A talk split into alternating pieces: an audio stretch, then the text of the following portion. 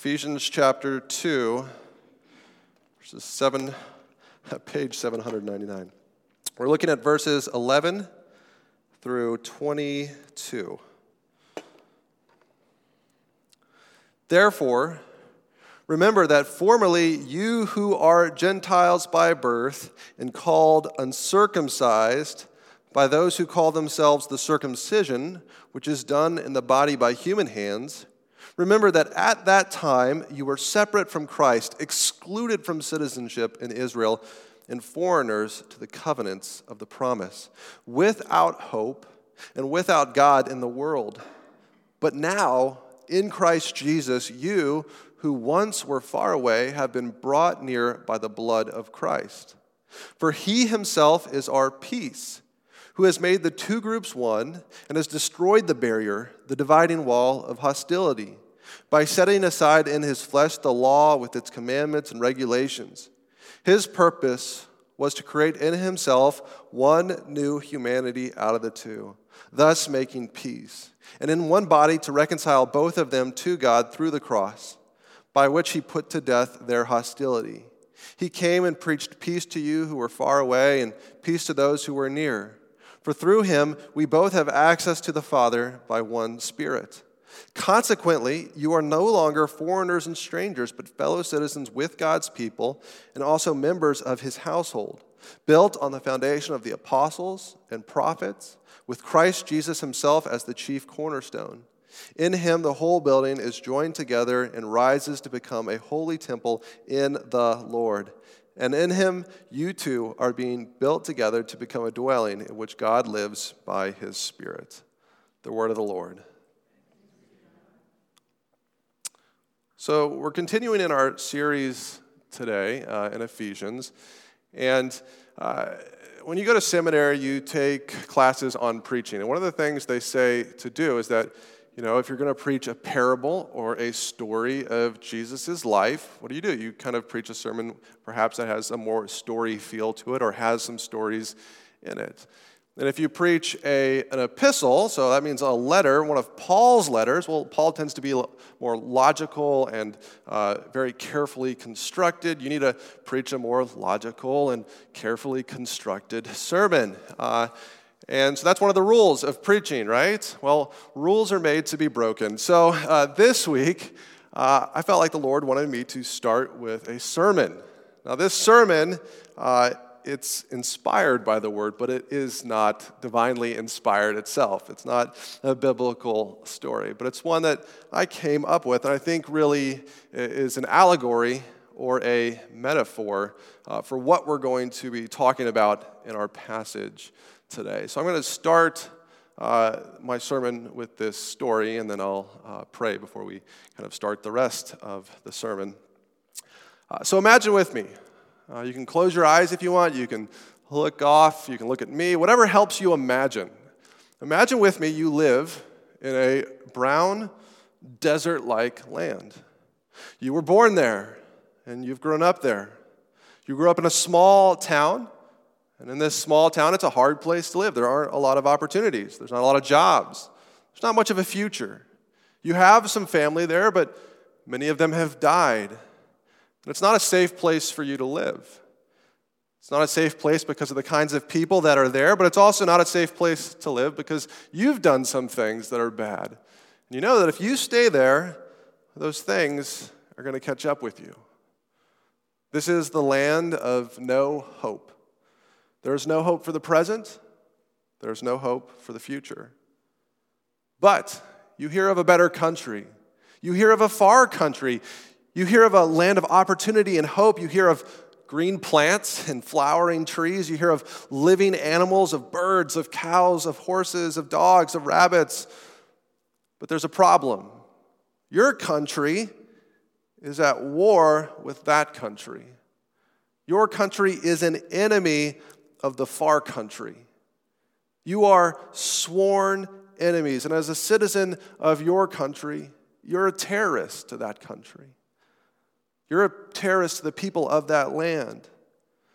But you decide there's nothing for me here, so I might as well give it a try. So maybe, just maybe, they will receive me. And so you begin to make the long, hard journey. You travel through wastelands and desert plains. You pass dead bushes and trees and ghost towns. Ash falls from the sky. You've passed the skeletal remains of cattle and birds and human bones. And when you think you can't go any further and you're parched and you're dying of thirst, you spot something on the horizon.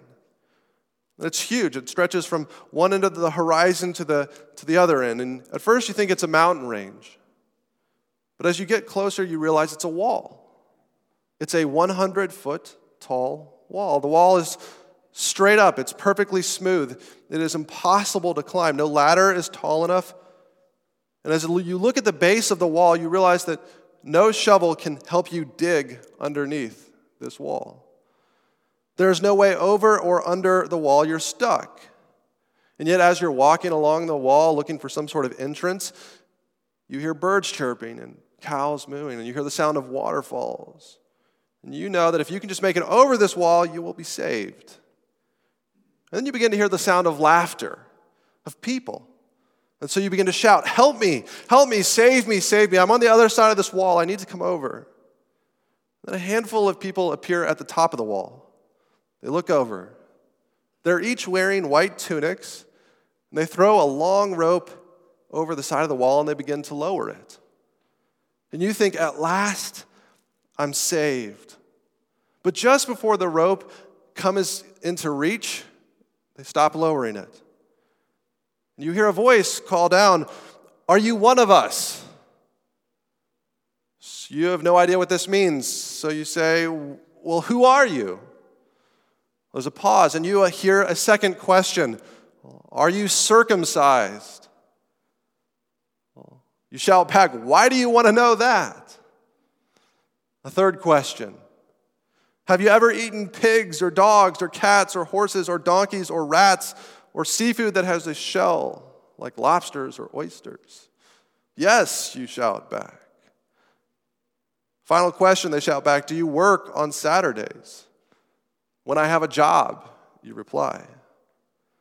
Well, there's a pause. And then they begin to pull the rope back up. And as the rope raises, your heart fails.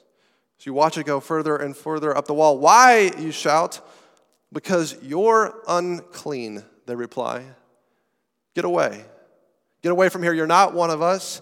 You don't look like us or act like us or obey our country's laws. Go away. And they begin to throw sticks and stones and rotten food down at you. You flee the wall running for your life. The people on the other side of the wall, they don't want you. But you will die if you stay on this side of the wall. In fact, others have died you notice a, bur- a burial site a little ways away.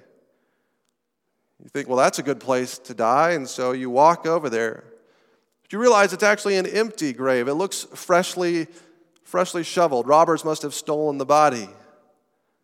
There's a small wooden cross buried in the dirt with a sign hanging on it.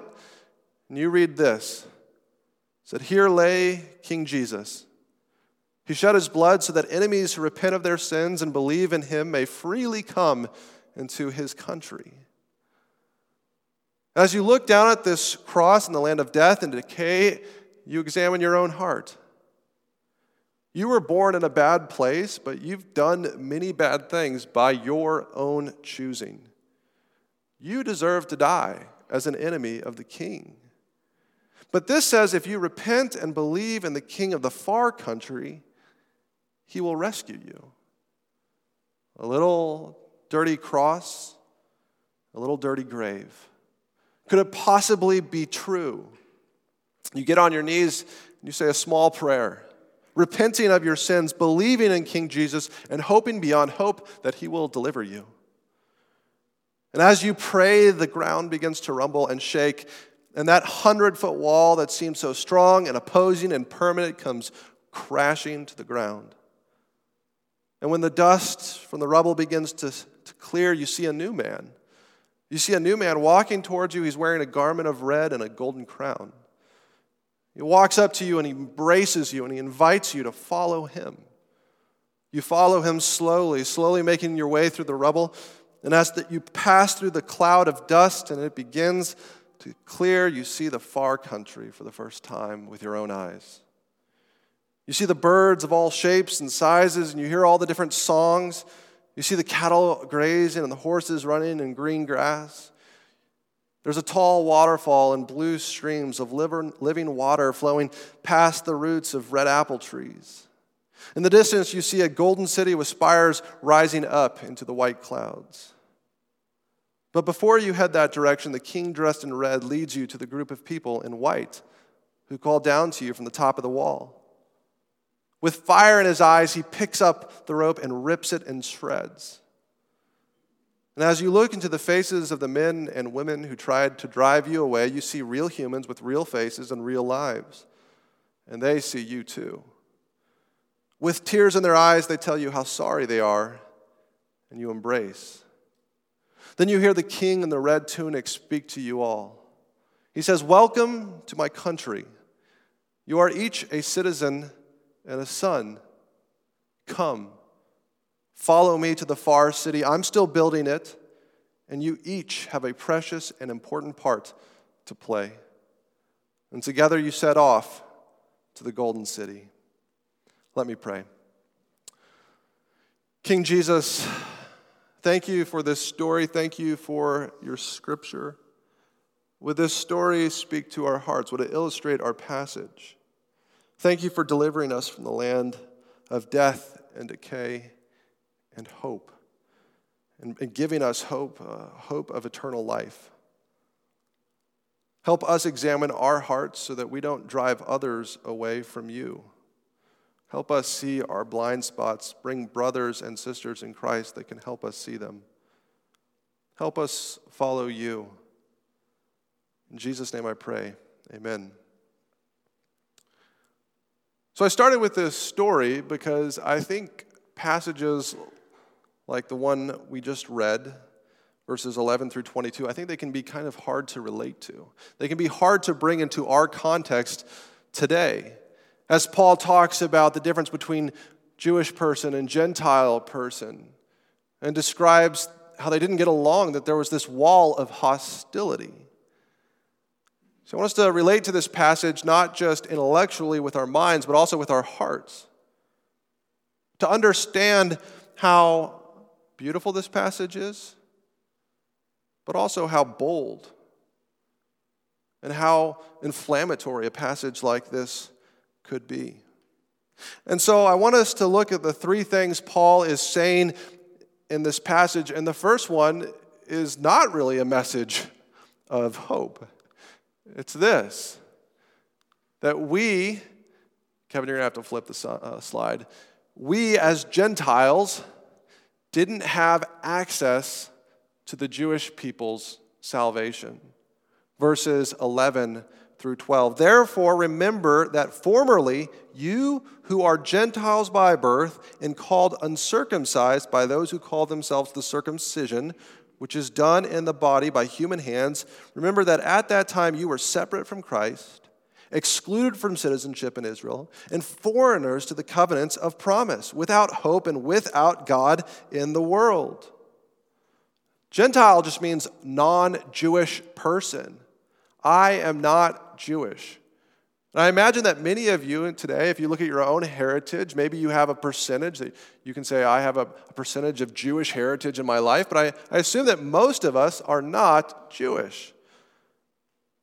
And Paul is being very clear in our passage that God's plan of salvation was first and foremost for the Jewish people.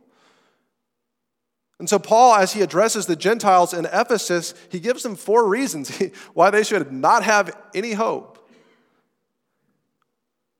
The first one is this you were separate from Christ. You were separate from Christ. The word Christ means Messiah, right? God had promised through the scriptures that a Messiah, a king, a chosen ruler, an anointed one would come for the Israelite people to deliver them. But this Messiah, although eventually he is for all peoples. He was first a Jew, and he was for the Jewish people. You, Gentiles, you non Jews, you were separate from Christ. Number two, you were excluded from citizenship in Israel. To be born a Gentile means you are not born a Jew. You are not born a citizen of Israel. Now, as citizens of our country, of America, we recognize how important it is to have citizenship, to be born in this country, or to have parents that are born here, because those things grant us citizenship. And there are rights and privileges that come with being an American citizen, aren't there? Well, there were rights and privileges that came with being born Jewish. You had access to the temple. You had uh, knowledge of the scriptures. You were trained in the scriptures, the scriptures that provide the one true pathway to God. If you were a male, you were circumcised at eight days. And if you, if you wanted to become Jewish and you're a male, like you had to be circumcised no matter your age. And then if you wanted to be Jewish, you, well, you had to follow Israel's dietary laws the things they could and could not eat. You had to keep the Sabbath, not work. On Saturday, you had to keep the sacrificial laws. And those Gentiles who did all these things, who converted to Judaism, they were known as proselytes. But even then, the Jewish people didn't consider them fully Jewish. took a generation before they were like, you're a full, fully Jewish person. You were excluded from citizenship in Israel. Three, you were a foreigner to the covenants of promise. So, throughout the Hebrew scriptures, what we call the Old Testament, God made promises. Promises that God makes, they're, they're covenants. Call them covenants. But God made these promises to, to very specific people, to Abraham, Isaac, and Jacob, and to, to Jacob's descendants, the, the nation of Israel. And it's through these people that we see the covenants unfolding. Now, some of you who know the scriptures know that in Genesis chapter 12, verses 1 through 3, God gives Abraham a promise, and he says, You're gonna, you're gonna be blessed, but I'm also gonna use you to bless all nations. So that means the Gentiles were eventually supposed to be a part of that plan, but not first. God was going to make a new covenant. And we see Jesus doing that at the Last Supper. But first, God's plan was for the Jewish people. We were foreigners to the covenants of promise. And fourth, you were without hope and without God in the world.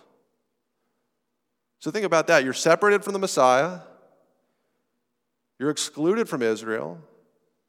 You're foreigners to God's promises. If you're a Gentile person and you're living in this time period back then when this was written, you're, you're without hope. You're living in that land of no hope, of death and decay, with no future. But Paul is writing to a, to a church to a church full of Christians where something has changed. Something is now different. And notice that all four of these statements say were. You were separated. You were excluded. You were foreigners. You were without hope. It's because of this. But now, in Christ Jesus, the wall between Jewish and Gentile people has come down. Let me read verses 13 through 18. But now, in Christ Jesus, you who once were far away have been brought near by the blood of Christ. I want to pause there for a moment. Remember two weeks ago when Andy preached, did such a great job, and he pointed out uh, in his passage in, uh, earlier in chapter 2, and he was preaching verses 1 through 10, he pointed out verse 4.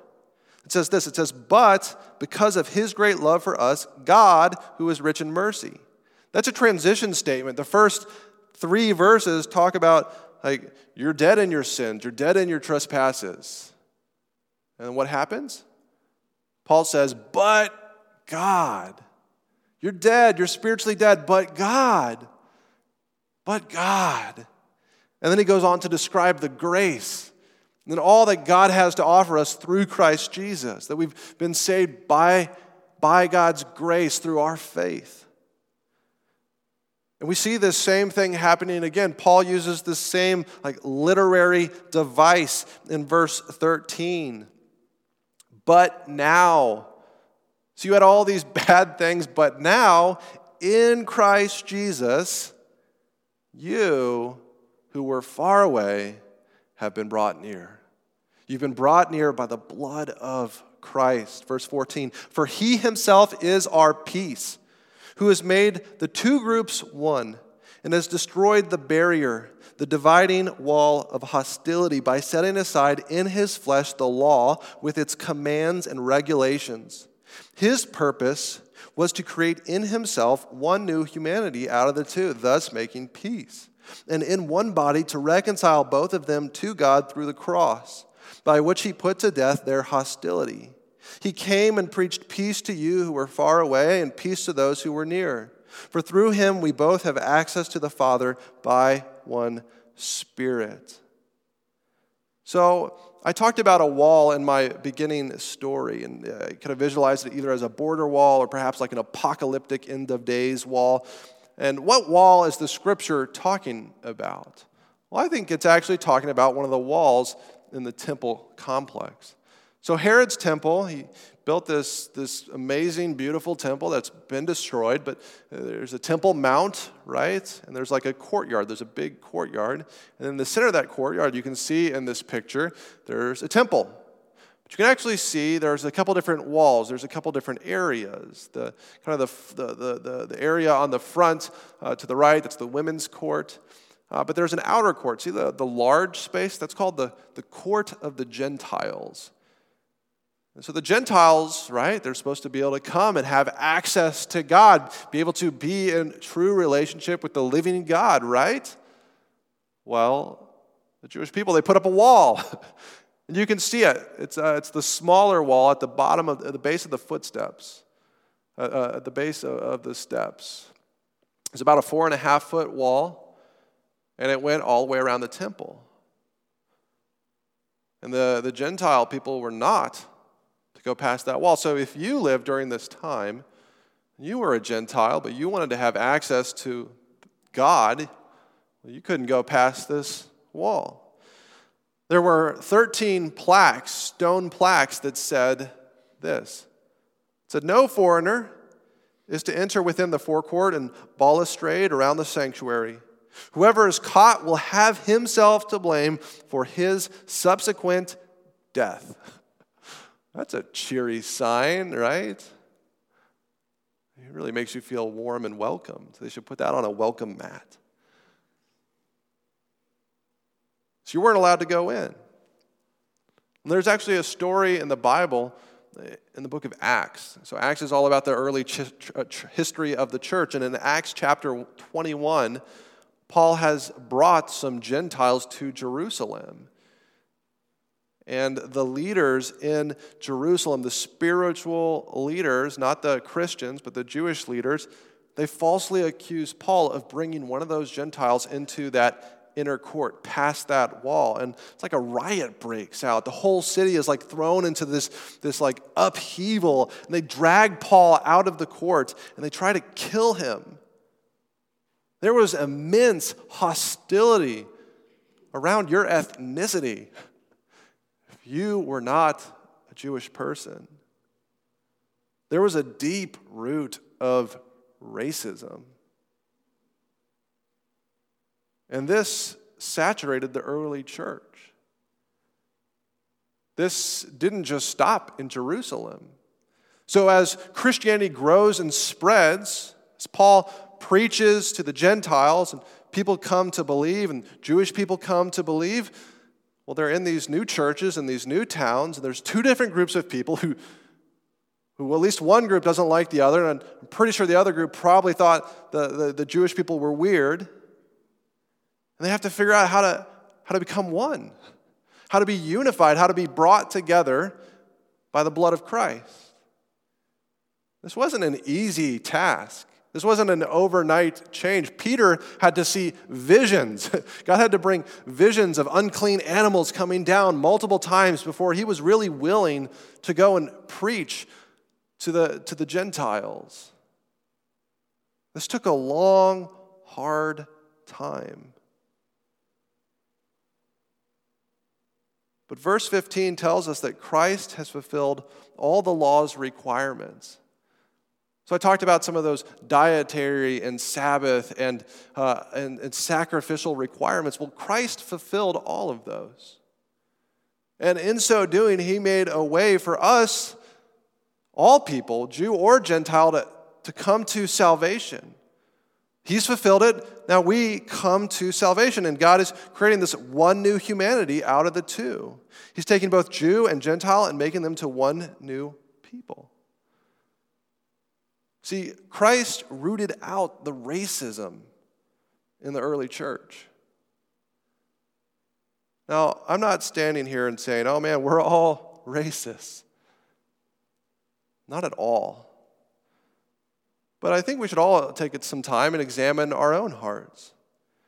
Monica and I, we turned in our Safe Families application this week. Some of you remember when Safe Families came and talked in August.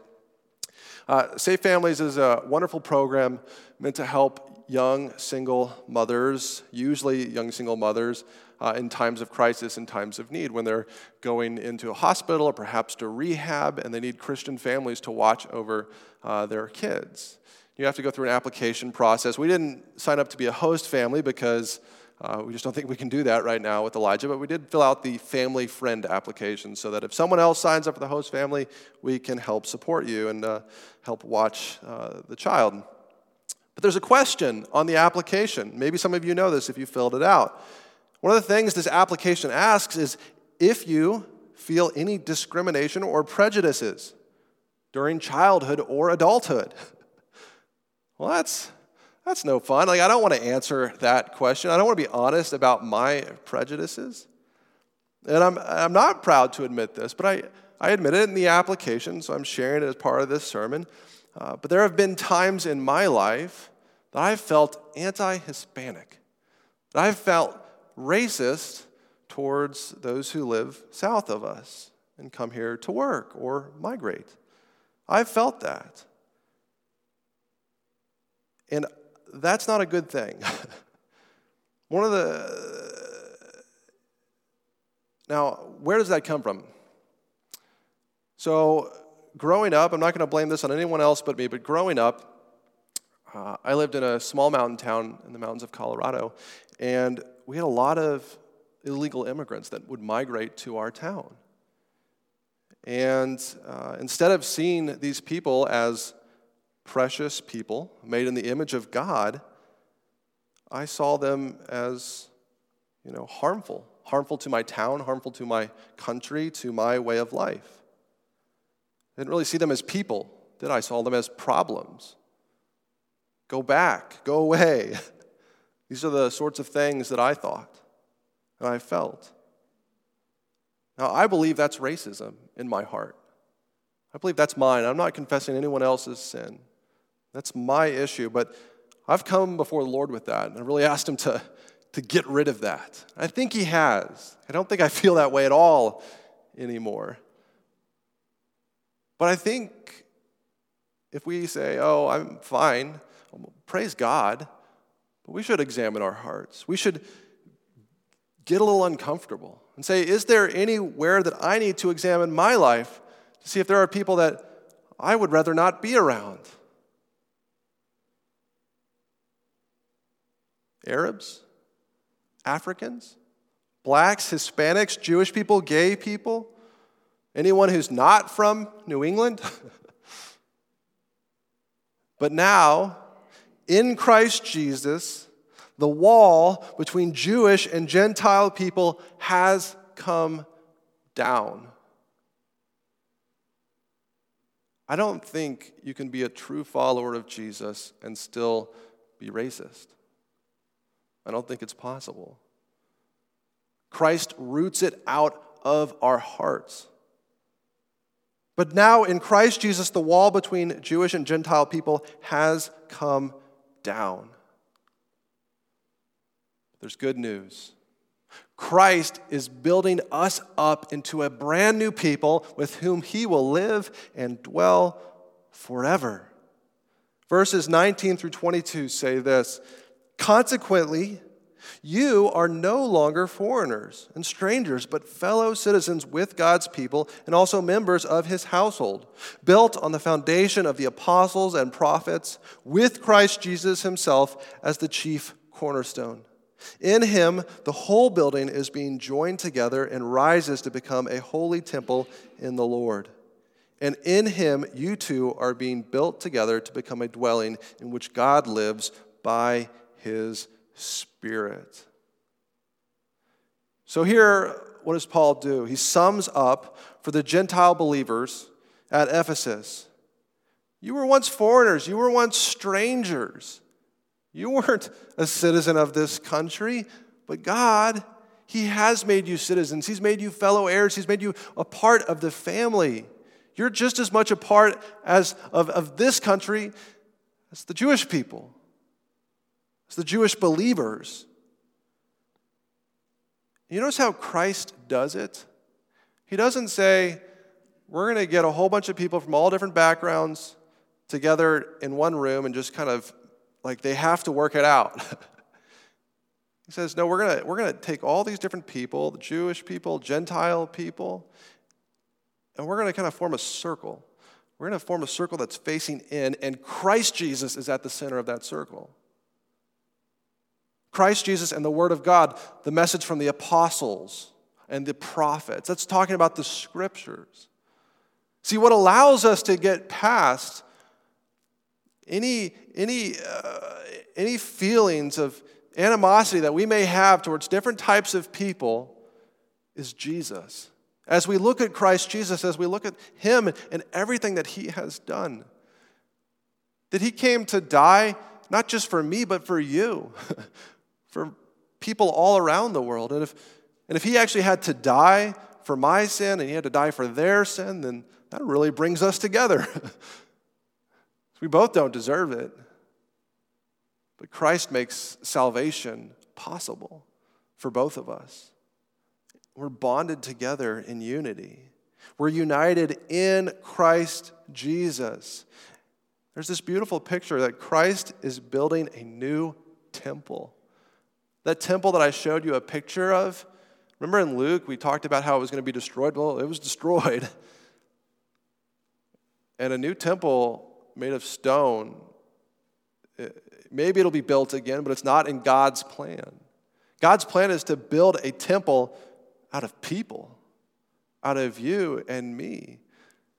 Stones that are that come from different countries and different nations, from different backgrounds, and have different amounts of wealth, and look different, and sound different, and have different giftings and different skill sets. And yet, in Christ Jesus, we're, we're making this perfect, beautiful temple that God is going to come and dwell in. He's going to live among people. We are going to be his temple. I'm looking at the temple right now, and it's beautiful. This is what Christ is doing. Christ is building us up into a brand new people, a brand new temple with whom he will live and dwell forever. Now, I want to take a moment and, I mean, I've applied it some, but I want to apply it a little bit more by answering three questions. The first question is how should this change me? So, me personally, me individually.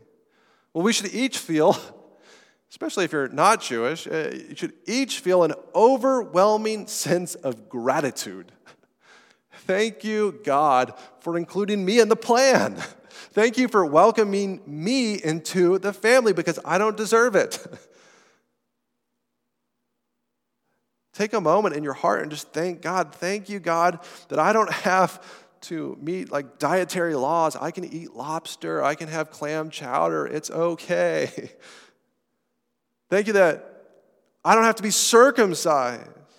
Thank you that I don't have to go to the temple every year and offer sacrifices. Thank you for the one true sacrifice in Christ Jesus. How should this change our church? How should this change us as a community? I think as a church, we should really try to re- reflect the diversity of God's plan. We should really work hard to make this a place that welcomes all people from all nationalities, all heritages. You don't have to just live in Westford. You can live in uh, Lowell or Chelmsford or Littleton or Lawrence. You could live anywhere, Groton. Not New Hampshire, but anywhere else. And I know that this is something we do a good job of. So I want to encourage us in that. I think we're a very welcoming place. But we can also take uh, kind of the, the challenge personally and individually to, to reach out to coworkers and uh, you know, people at the gym or uh, neighbors that don't look like us. One of the blessings of living in a diverse town is that we can get to know people from India or other places, Asia, that, that don't look and talk like us. Or we can get to know someone who's come from a different part of the U.S. the third question how should this change our world view? I want to talk about the elephant in the room with my story. my story sounded a bit political, didn't it? Paul is making a political statement. Paul is preaching that our citizenship should not be defined by Rome. And that means we as Christians, our citizenship should not be defined by America. Our citizenship is first and foremost of God's kingdom.